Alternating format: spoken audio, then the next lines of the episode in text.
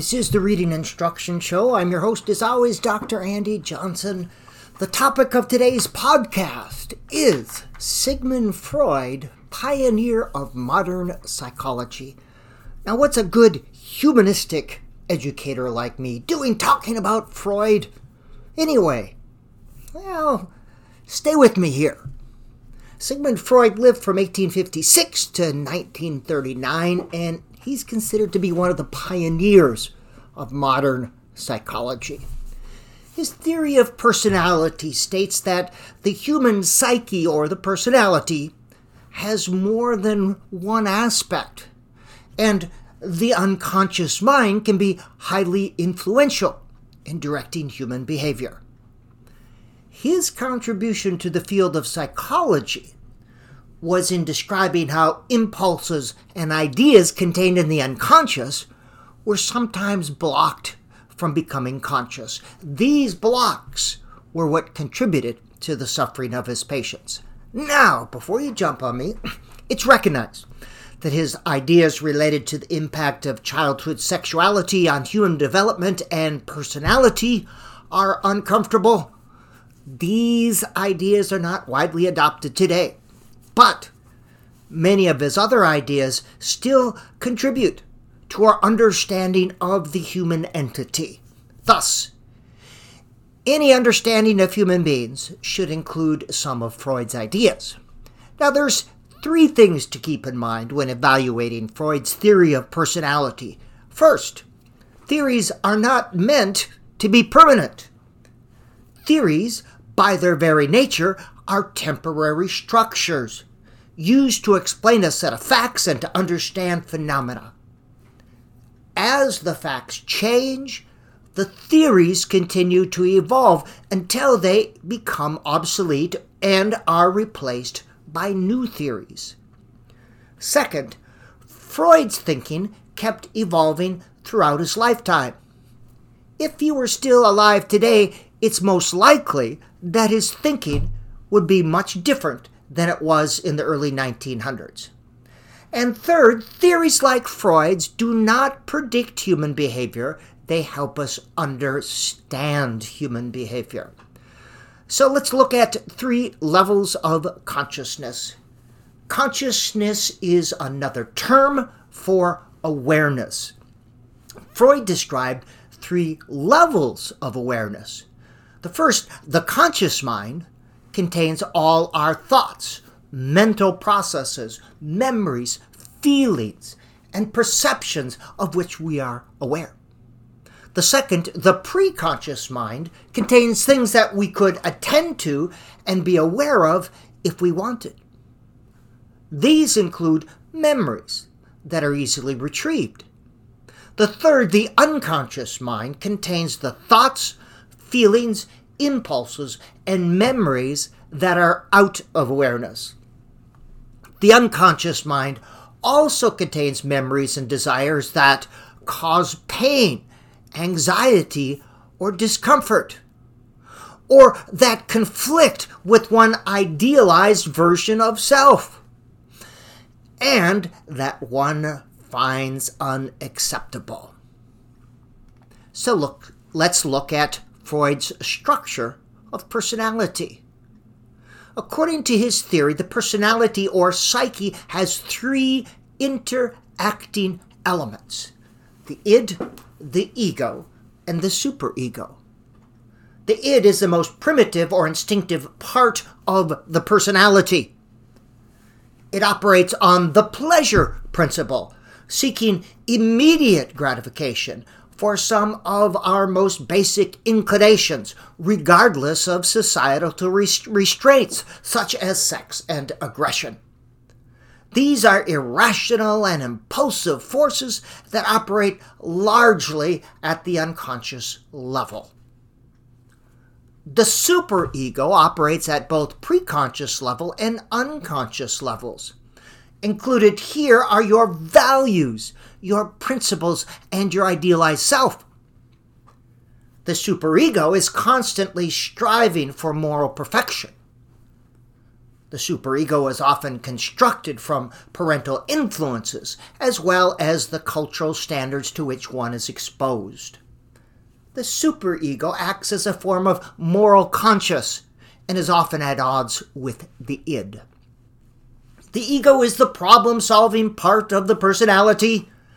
This seeks to mediate the impulses from the id and the demands of the superego.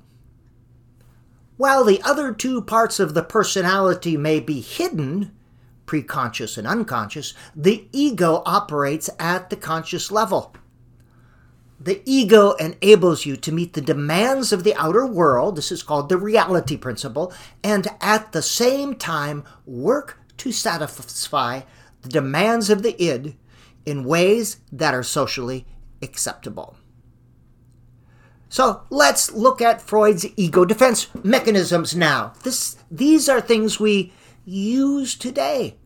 Defense mechanisms, sometimes known as ego defenses, are the psychological strategies that are unconsciously enacted to protect you or your ego from the anxiety caused by unacceptable thoughts or feelings. Unacceptable thoughts or feelings. In other words, they are the things your unconscious mind uses to keep you feeling good about yourself. The problem with these mechanisms is that they also keep you from addressing the underlying issues. Now, ego defense mechanisms are used by all of us at every age to varying degrees and at different times in our lives. Understanding what these are enables us to understand ourselves, to address our emotional roadblocks, and to hold ourselves accountable for our own behavior. They can also be used to help us understand others. The first ego defense mechanism is repression. This is removing painful memories or unwanted ideas from consciousness. Most are familiar with this. In other words, repression is forgetting Prompted by unconscious forces, these memories are pushed deep down into the unconscious part of your mind so that they are no longer accessible to the conscious mind. The second is projection. This is when you attribute your own unacceptable thoughts and feelings to another person or group. In other words, you project your negative impulses outward creating a false image on the projection recipient. For example, if you have feelings of hostility or inadequacy, inadequacy that might threaten your idealized sense of self, you accuse another person of being hostile or inadequate. This sort of projection is commonly used to justify prejudice and stereotyping of various groups. Third, reaction formation. Here, unconscious impulses that you find unacceptable or threatening are replaced in your conscious mind by their opposite. You then repress these unwanted characteristics by acting in ways that totally contradict what you unconsciously feel. For example, if a person harbors a negative racial prejudice for a certain group, that person might block or conceal that prejudice by getting involved in anti racism causes or seeking to work with the group in some fashion. The fourth is denial. This is when our unconscious refusal to perceive painful facts or conditions by denying, denying their existence. It's our unconscious refusal to perceive painful facts or conditions. Now, this can occur in situations such as abusive relationships, misdeeds of our children's, or substance abuse of family members.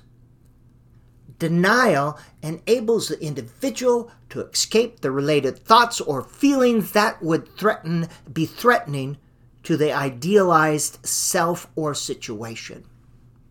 The fifth ego defense mechanism is intellectualization. This is a defense mechanism in which painful or uncomfortable emotions are repressed by excessive intellectual activity. That is, you separate yourself from a highly charged emotional situation by describing it without emotion, as if you were analyzing it from afar. For example, Pat's friend was extremely disrespectful to Pat in a public forum, but instead of addressing the incident and the accompanying emotions, Pat analyzed the disrespectful behavior, tried to identify possible causes for the behavior, and then evaluated possible solutions.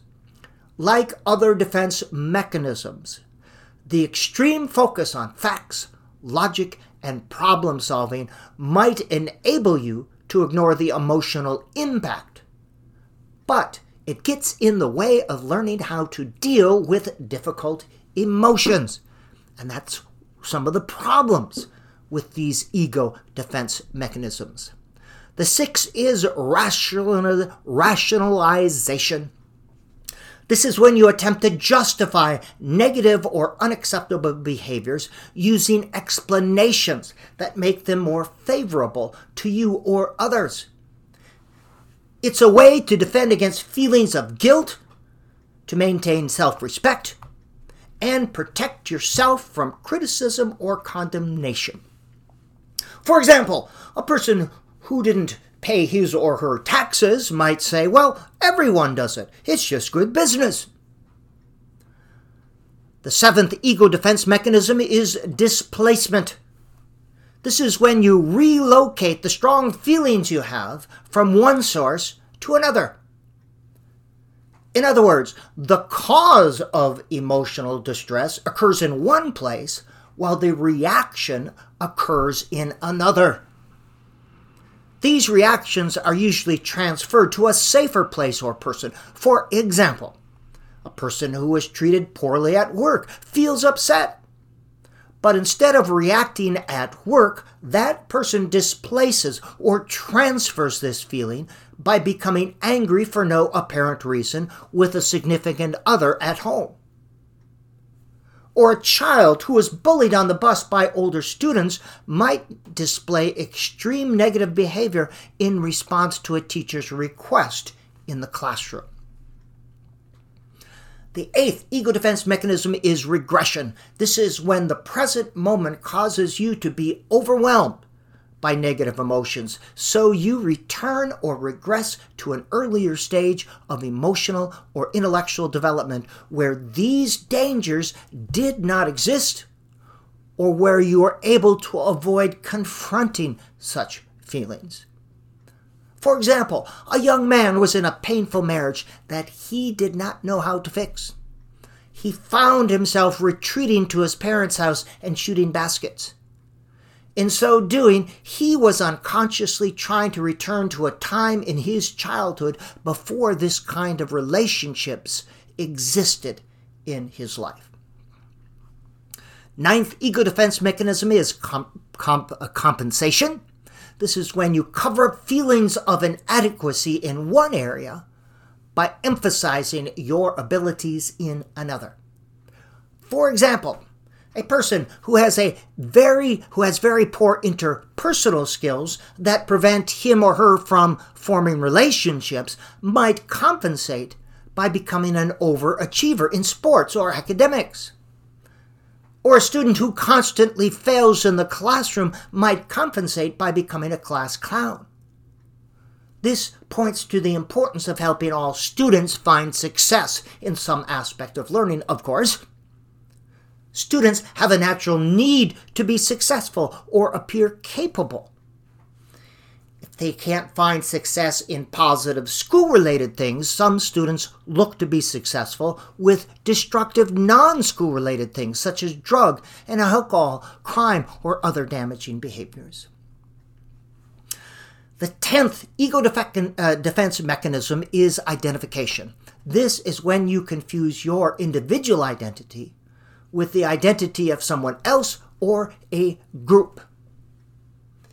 Here you unconsciously incorporate part or all of another person's personality, values, or beliefs into your own. Now, it's common for children to take on some of the characteristics of parents or a favorite teacher, or for adolescents to take on some of the personality and values of an admired coach or famous athlete or entertainer. That's common. It can happen as well with adults who incorporate some of the values and persona of admired political or religious figures and groups. Identification becomes a negative thing when the individual loses his or her personal identity in the process, or if the values and beliefs being emulated are destructive.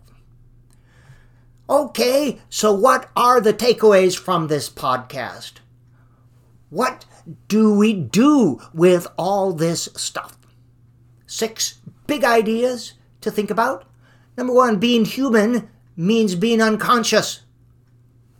There are dimensions to humans that go beyond the conscious mind. According to Freud, what we see is just the tip of the iceberg. Much of the human personality is below consciousness, and although we are often not aware of it, the unconscious mind does impact us. Second, humans are wonderfully complex entities. We're not simply two dimensional creatures living in a Skinner box reality, trying to earn rewards and avoid punishment. Also, humans are much more than the sum of their behaviors. Recognizing this is the first step in understanding the wonderfully complex human entities with whom you encounter. It's also the first step in understanding yourself. Three, real education addresses the whole person. Education is most impactful when it includes the unconscious element.